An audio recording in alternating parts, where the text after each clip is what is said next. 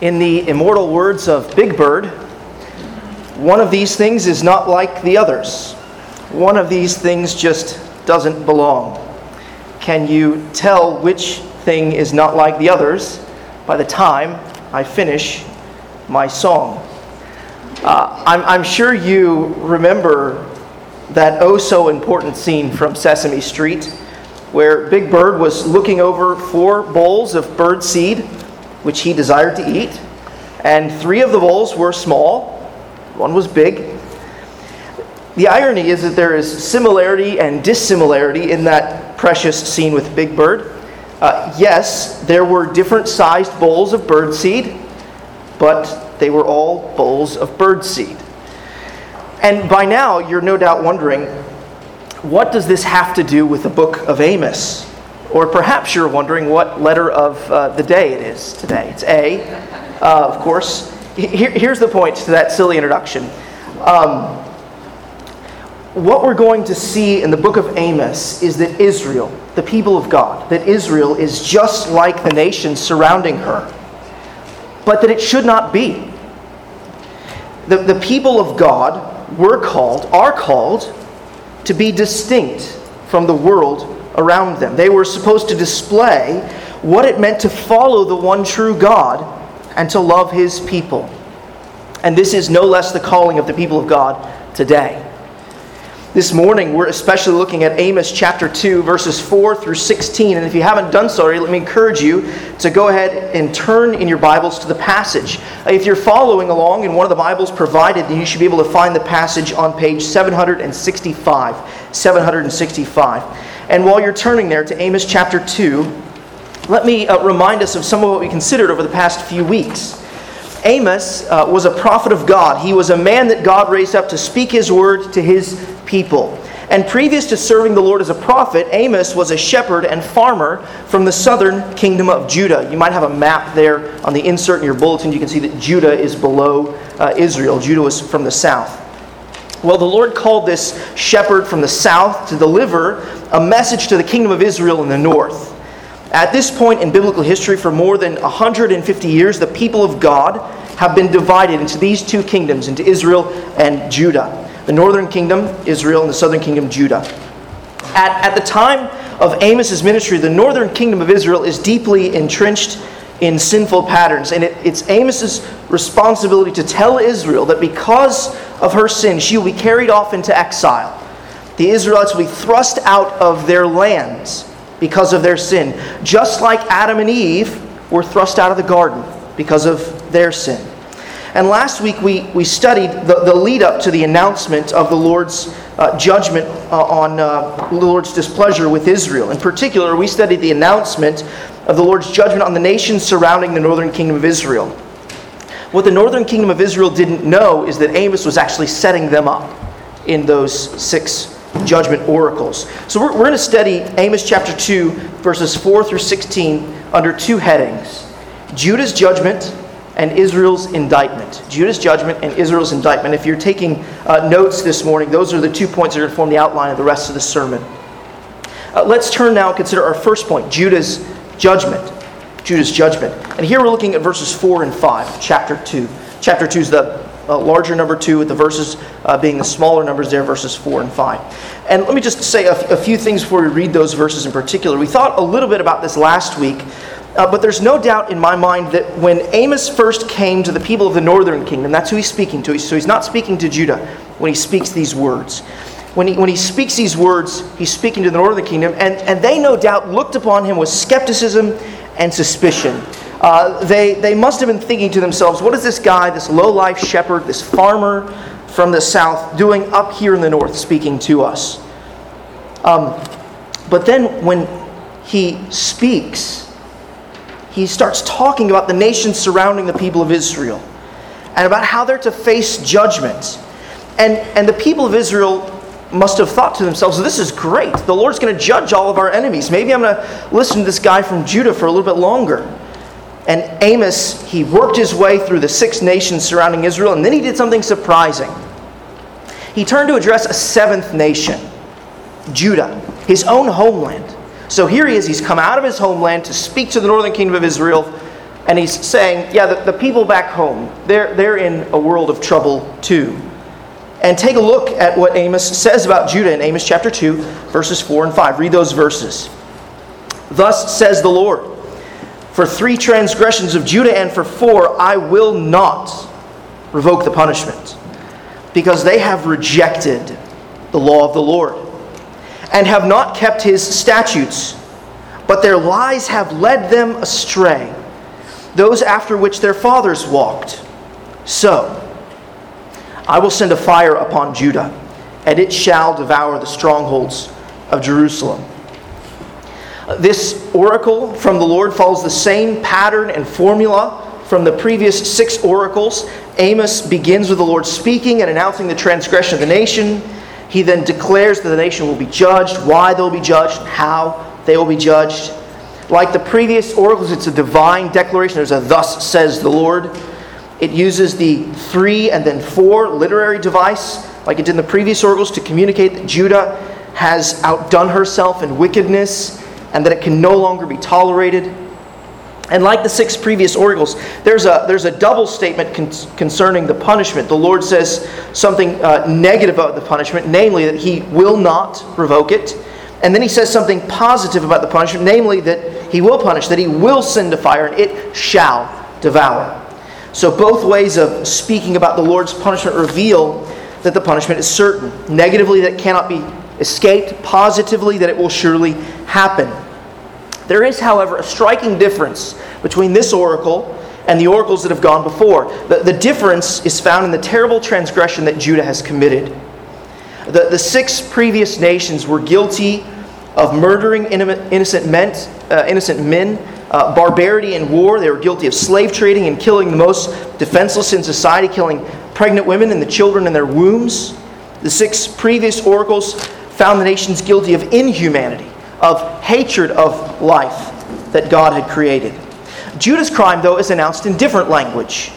Where the six previous nations were guilty of violence against their neighbors, Judah is pronounced as guilty of rejecting the law of the Lord, of not keeping his statutes. Now, this could have certainly included failing to love their neighbors. They could have been guilty of dealing inhumanely with those around them, because that's certainly the fruit of rejecting the law of the Lord and failing to keep his statutes, but that is not how Judah's transgression is announced here. Unlike those nations, Judah did have God's word. They were God's people and they had God's explicit commands on those subjects and many others. The nations knew of God's law in their hearts, but Judah not only had God's law in their hearts, being made in his image, but they also had it in their hands because he delivered it to them. They were privileged in that sense. God's law was a, a gracious gift to them, and they rejected it. While the crimes of the nations were certainly crimes against the Lord, Amos kind of held off on describing them so explicitly. Uh, he held off on describing them in, in those terms so that when we get to Judah and Judah's crimes, we feel the force of just how directly Judah's transgressions were aimed at God. And we see just how personal this transgression is when we ask the question what does it mean for Judah to have rejected the law of the Lord and to have not kept his statutes? And those are really two ways of saying the same thing. Each statement kind of sheds light on the other and illuminates its meaning. When we read that Judah rejected the law of the Lord, we should think to ourselves, they did not keep his statutes. And, and when we, we read that uh, Judah did not keep his statutes, we should think, well, they rejected the law of the Lord. In principle, this transgression is fairly easy to describe. Judah failed to trust and obey God. They failed to believe that what God said was true, and that the way in which He called them to walk was for their good and for His glory. This is deeply personal. To reject the law of the Lord is to reject Him, because God reveals His own character in His law. In His law, He reveals that He is trustworthy and true, and that His word is trustworthy and true. When you fail to believe that what God says is true, all that you're left with is lies. And when you exchange the truth of God for a lie, how can you not be led astray like Judah was? How can you not fall into the pit of worshiping and serving created things rather than the Creator? Was it not the same in the garden? Adam and Eve exchanged the truth of God for the lie of a serpent. They exchanged the glory of the immortal God for glorifying themselves. They did not walk in God's way, and so they were forced to walk out of God's garden. They had been led astray. In order to keep from being led astray, we must continue to turn our ears toward the Word of God. After all, in Psalm 119, we're told that God's Word is a lamp unto our feet and a light unto our path. That tells us a lot about the world we live in, doesn't it? It's a dark and dangerous world. It, it is easy to be led astray, to go off of the path. And so we need the light of God's Word. We must pursue the light of God's Word. We must endeavor to listen to our Father personally as individual Christians and corporately as a church. And we must not do it selectively. That's why we study a book like Amos. Uh, God gave us 66 books of the Bible for a reason. He wants us to read and benefit from them all. Why, why would we seek to limit the light that God is endeavoring to shine on our path through His Word? Ezekiel Hopkins once said that the Bible is the statute book of God's kingdom, wherein is comprised the whole body of heavenly law, the perfect rules of a holy life, and the sure promises of a glorious one. Hearing God's word is the most important thing that we do when we gather for corporate worship. And listening to God's word itself is an act of worship. When we gather for worship, we want to digest as much of God's word as we reasonably can and that's why in our services, the words, uh, uh we, we, want to hear God's word as often as possible.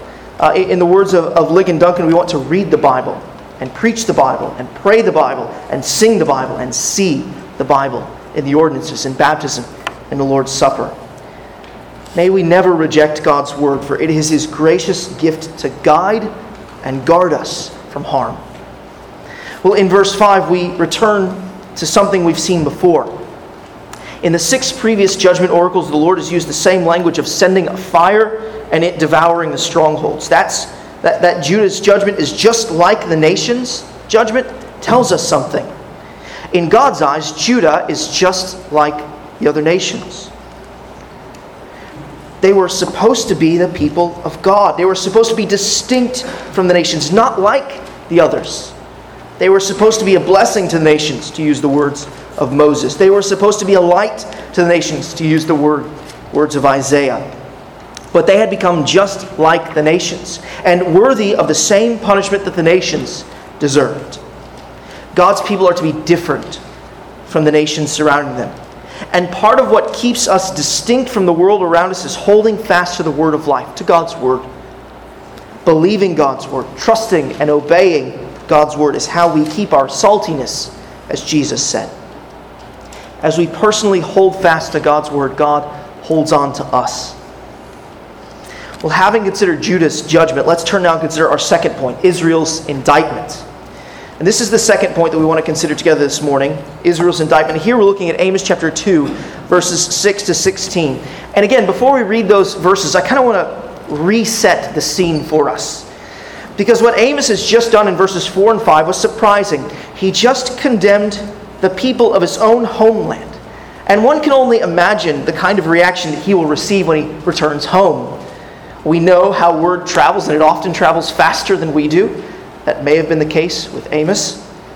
Amos has just condemned the seven nations surrounding the northern kingdom of Israel. And in ancient Hebrew literature, seven was often symbolic of um, wholeness, completeness. So after hearing these seven oracles of judgment from Amos, the people of the northern kingdom of Israel would have almost certainly thought that Amos was done with pronouncing judgment. They would have thought to themselves, well, that, that was nice. Uh, and, and they would have been expecting for him to pivot from offering oracles of judgment to offering an oracle of salvation for Israel, for the northern kingdom. Uh, that's typically how these speeches are supposed to work, and you see that in other places in the Old Testament. Once the judgment oracles are completed, they're typically followed by a salvation oracle for the people who are being addressed. Israel enjoyed hearing about the sins of others, no doubt. And they probably didn't think that theirs would be addressed. This happens in our lives too, doesn't it? Children, uh, children, I, I wonder, is there a part of you that is happy when your sibling gets into trouble? Have you ever giggled when your brother or sister or your classmate um, got caught for doing something wrong? That's probably what Israel was doing, kind of giggling. Ha, look at these, look at these nations. They're gonna, they're gonna get it from God. That's what was going on. It's probably how Israel is reacting. And, and this is often how we react when others are caught and condemned. Children, we should all be humble and quick to recognize that we too are sinners and deserving of condemnation. We should pray for those who do wrong. And we should pray that God would give us grace to turn to Him in our sin and to seek Him for mercy. Children, let me encourage you to ask your parents this afternoon how about you should react? How should you react when you hear about the sins of others? That'd be a good conversation to have with your parents this afternoon or this evening. As we prepare to hear Amos's next words, put yourselves in the shoes of the people of the northern kingdom. Amos has just condemned all of your enemies, which you are undoubtedly happy about. He's drawn you in He's gone through the complete cycle of seven, and you are expecting now to hear good news about your kingdom. Now, read what Amos says in verses 6 to 16. Amos says, Thus says the Lord, for the three transgressions of Israel, and for four, I will not revoke the punishment, because they sell the righteous for silver and the needy for a pair of sandals those who trample the head of the poor into the dust of the earth and turn aside the way of the afflicted. A man and his father go into the same girl, so that my holy name is profaned. They lay themselves down beside every altar on garments taken in pledge. And in the house of their God they drink wine, drink the wine of those who have been fined. Yet it was I who destroyed the Amorite before them, whose height was like the height of the cedars, and whose who was as strong as the oaks. I destroyed his fruit above and his roots beneath.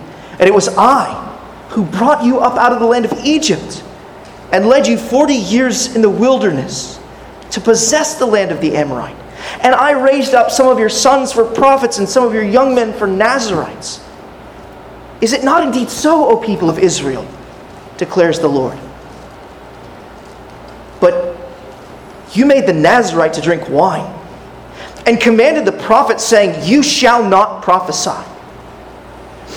Behold, I will press you down in your place, as a cart full of sheaves presses down.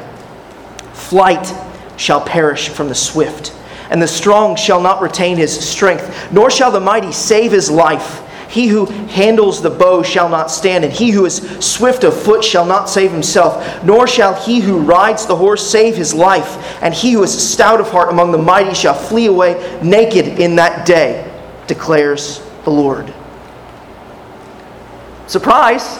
This is not a message of salvation for the people of Israel. They were not expecting this. This was an indictment. This shepherd wasn't as low and slow as they thought. He was a master teacher.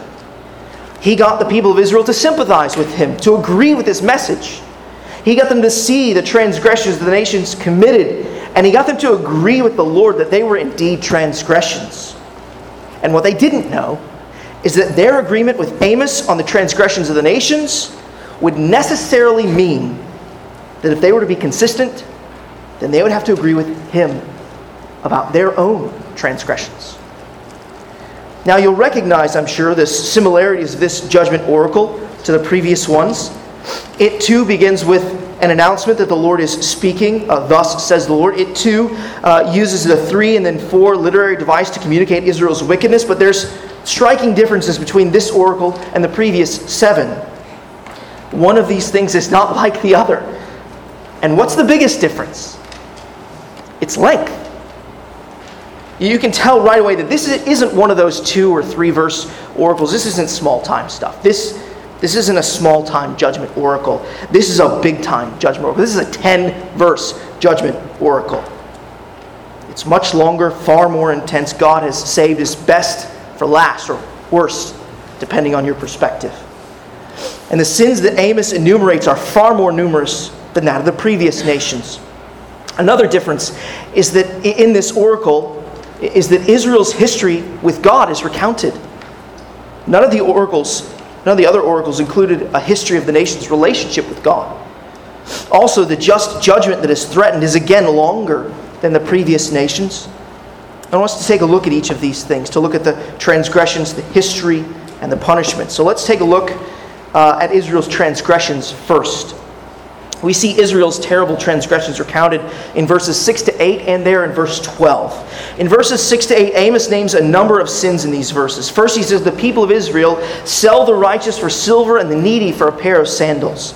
This first charge is the people of Israel are perverting justice um, by, by bribing judges and so seeing the innocent condemned. What's the connection with a pair of sandals? Well, it seems that the righteous had incurred some debt. It's a small and almost inconsequential amount of debt, uh, uh, amounting to uh, that about the cost of a pair of sandals.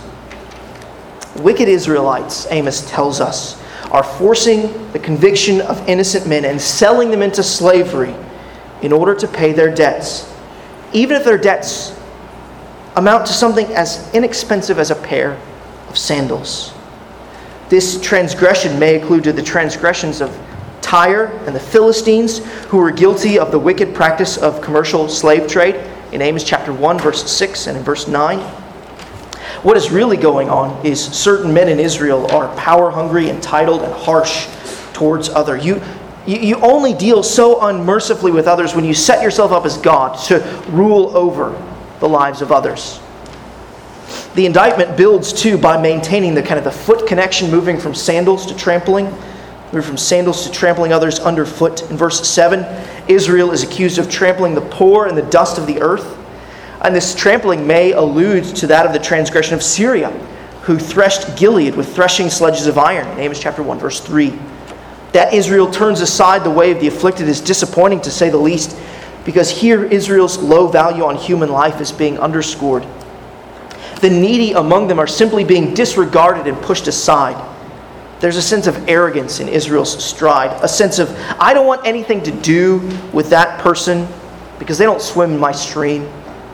They're not a part of the slice of society that I'm a part of. The people of God in the Old Testament were to care for the poor among them. The covenant community was to see to it that those within their community were cared for. God gave laws and provisions to make sure they were protected and well cared for. But here, Israel is disregarding God's laws. God says something about caring for the poor in the New Testament too. In the context of the New Testament church, the apostle John says in 1 John chapter 3 verse 17 that if you have the world's goods and your brother is in need, but you close your heart to him, then God's love is really not in your heart. John wonders if you're really saved if you don't open your heart to the poor in your church, to care for your covenant community as a congregation, we want to care for the needy among us. And that's why in our members' meeting today, you'll notice a line item in the proposed budget entitled Benevolence. Those resources in the benevolence line go toward helping members of our congregation who are in need. That's a practical, physical way of caring for those who are in need among us. But we also need to do more. Because this isn't just a physical, behavioral matter, this is a heart matter. We, we need to make sure that our hearts are oriented toward loving those who are not just like us. We need to make sure that we're ready to sacrifice, care for, and love those who are difficult to love because the truth is, is that we're all difficult to love. And we want others to love us too. We, we want to guard our hearts against strident categories of, I can't relate to that person, we're nothing alike, I'm, I'm just going to avoid them altogether. Praise God that Jesus never did that with sinners. He was holy, we are vile, and yet He came for us to love us. Now, uh, this doesn't mean that you have to be best buds with uh, the believers who are very different from you. It doesn't mean that you have to spend every waking moment with them. But within the church, ostracizing sheep is unacceptable, perhaps even unchristian.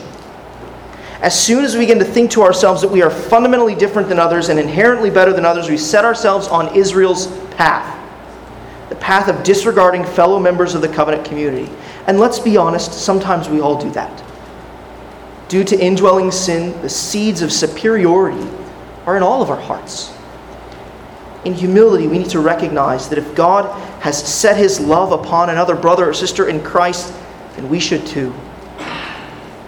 Israel's indictment is fairly uncomfortable already, but things turn even more uncomfortable halfway through verse 7 when the Lord indicts the men of Israel for sexual immorality. A man and his father go into the same girl. And here Amos may be referencing the sins that are forbidden in Leviticus 18 or elsewhere in the Old Testament. Whatever the case may be, whatever situation precisely Amos uh, is addressing here, one thing is clear the gift of sexual intimacy is intended by God to be constrained to one man and one woman within the confines of marriage. Multiple partners is not permissible under God's law. And what is more, the Lord says that this profanes His holy name. Notice here that illicit intimacy presupposes a norm. And that norm is marriage between one man and one woman. The Lord's displeasure with the transgression in this verse makes no sense unless that norm exists. And it does exist. And as I said, illicit intimacy presupposes a norm marriage between one man and one woman. Better yet, it presupposes the God who laid down that norm. And I'm sure you know this, but our culture does indeed believe that there are norms in the realm of sexual ethics. Our culture will say that there are bounds and boundaries in this area, that there are some things that should not be done and are wrong. There is a rule or a norm that they are working from. It's not God's norm, but it is a norm. Our culture despises Christian teaching on marital intimacy because, from their perspective, it's too restrictive. But more than this, our culture despises Christian teaching on marital intimacy because they don't get to establish the norms. Put simply, we all want to be king and determine how we live our lives. And truth be told, we don't like being told how to live. But that's exactly what God does. He does it for our protection, for our blessing, for our good. And much to our surprise, He actually does it for our pleasure and our enjoyment too. In this raging cultural discussion, the real question is will we recognize that God is really king? That He really does have the right to tell His creation how they are to live and love? Or will we declare our independence from God to our own peril? That is not just a question that our culture should face as a whole, but it is a question that we unavoidably face in our lives each day. Whose wisdom will I follow? Will I declare by my actions that I know better than God? Or will I humbly recognize the all knowing, all powerful, all wise God, the God who made this world and who made me to live in it? Will I recognize that He knows better than I do? It's an issue of humility in many ways. And this strikingly, is personal to God. Your intimate life is not private, God sees it. And it's, it's not as though it has nothing to do with Him, when in fact it has everything to do with Him. When God saw Israel's illicit intimacy, He said, By your immorality, my holy name is profaned. This has something to do with me, God told the people of Israel. You see, you either curse God in your sex life or you bless him. You either profane his name or you honor it. You either recognize that he is king or declare yourself to be king.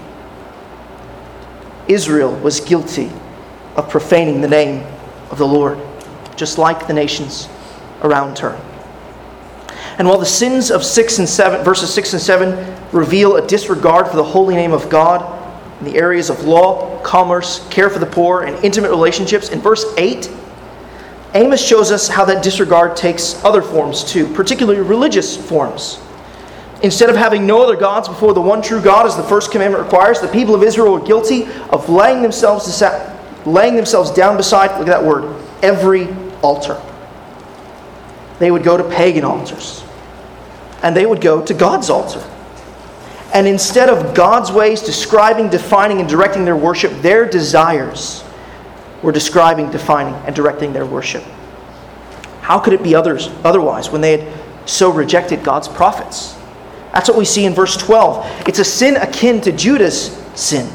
The people of Israel not only compelled men to drink wine who had taken a vow to abstain from the consumption of alcohol, they even commanded God's spokesman to remain quiet.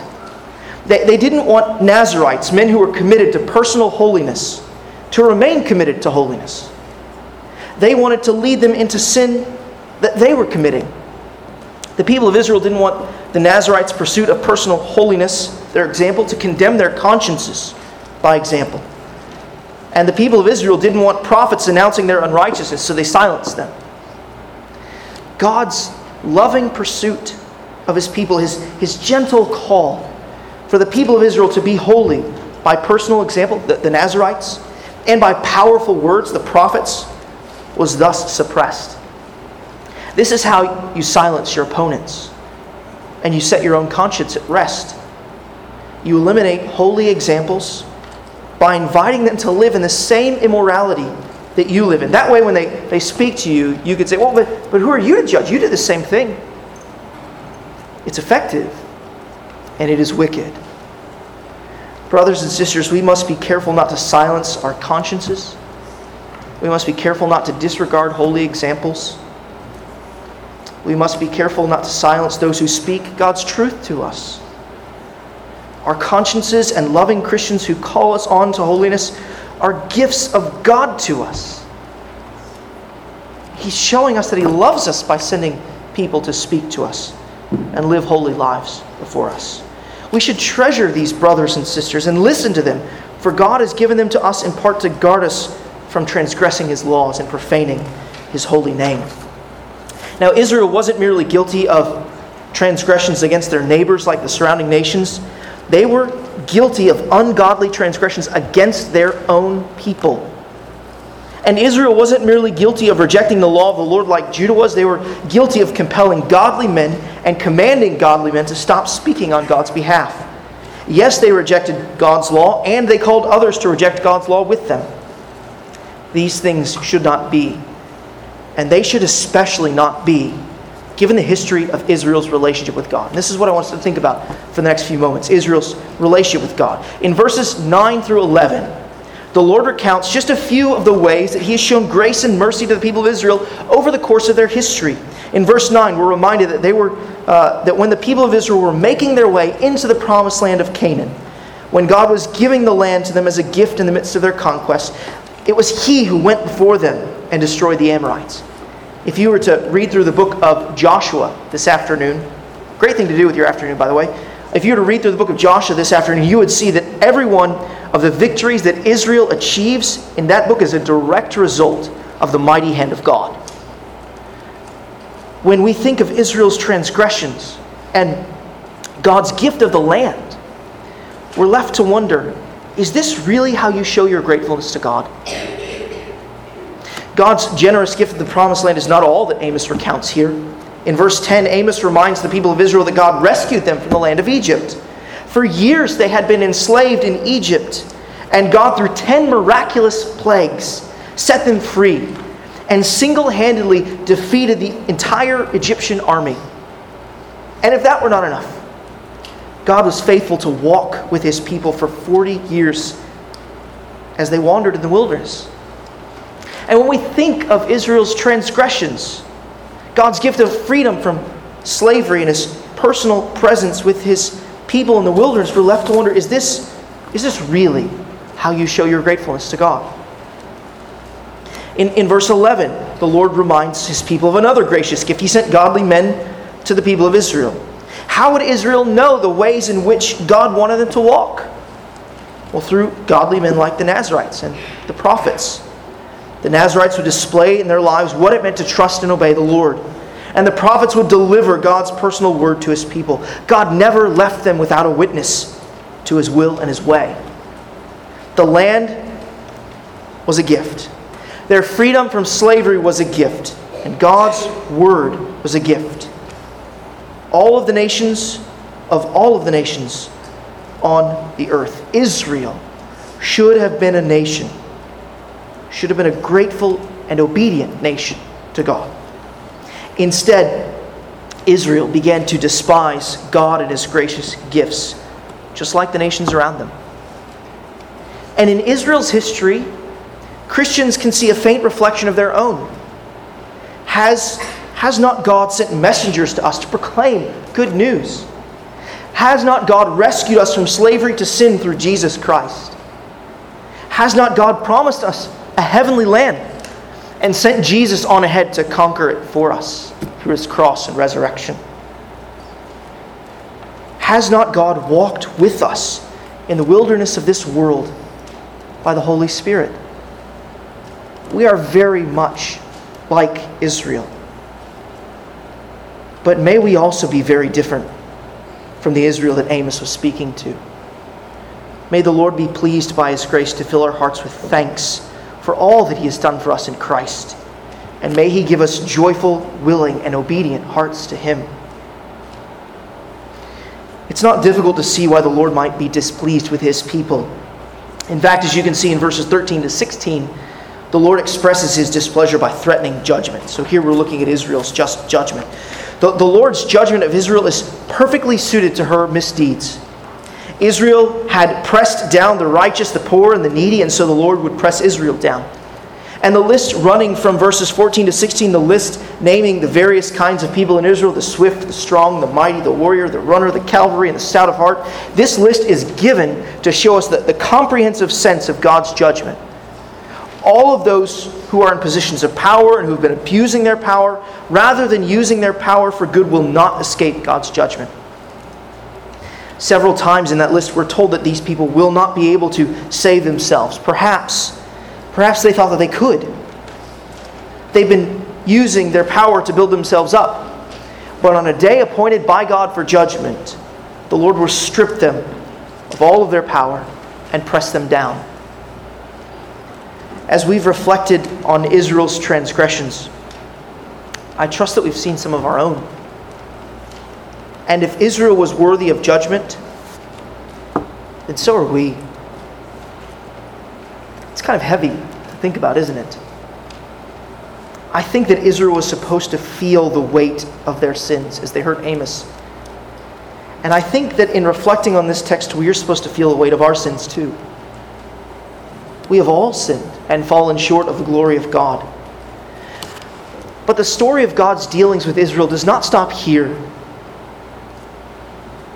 The good news is that God promised the people of Israel that He would send a Messiah, a Redeemer, who would die for the sins of His people. And not just for the people of Israel, but for people from every tongue and tribe and nation. God promised that He would send His very own Son to die for the sins of all of those who would have returned from their sins and placed their faith in him. God sent his one and only Son, the Lord Jesus Christ, to earth to rescue sinners like you and me.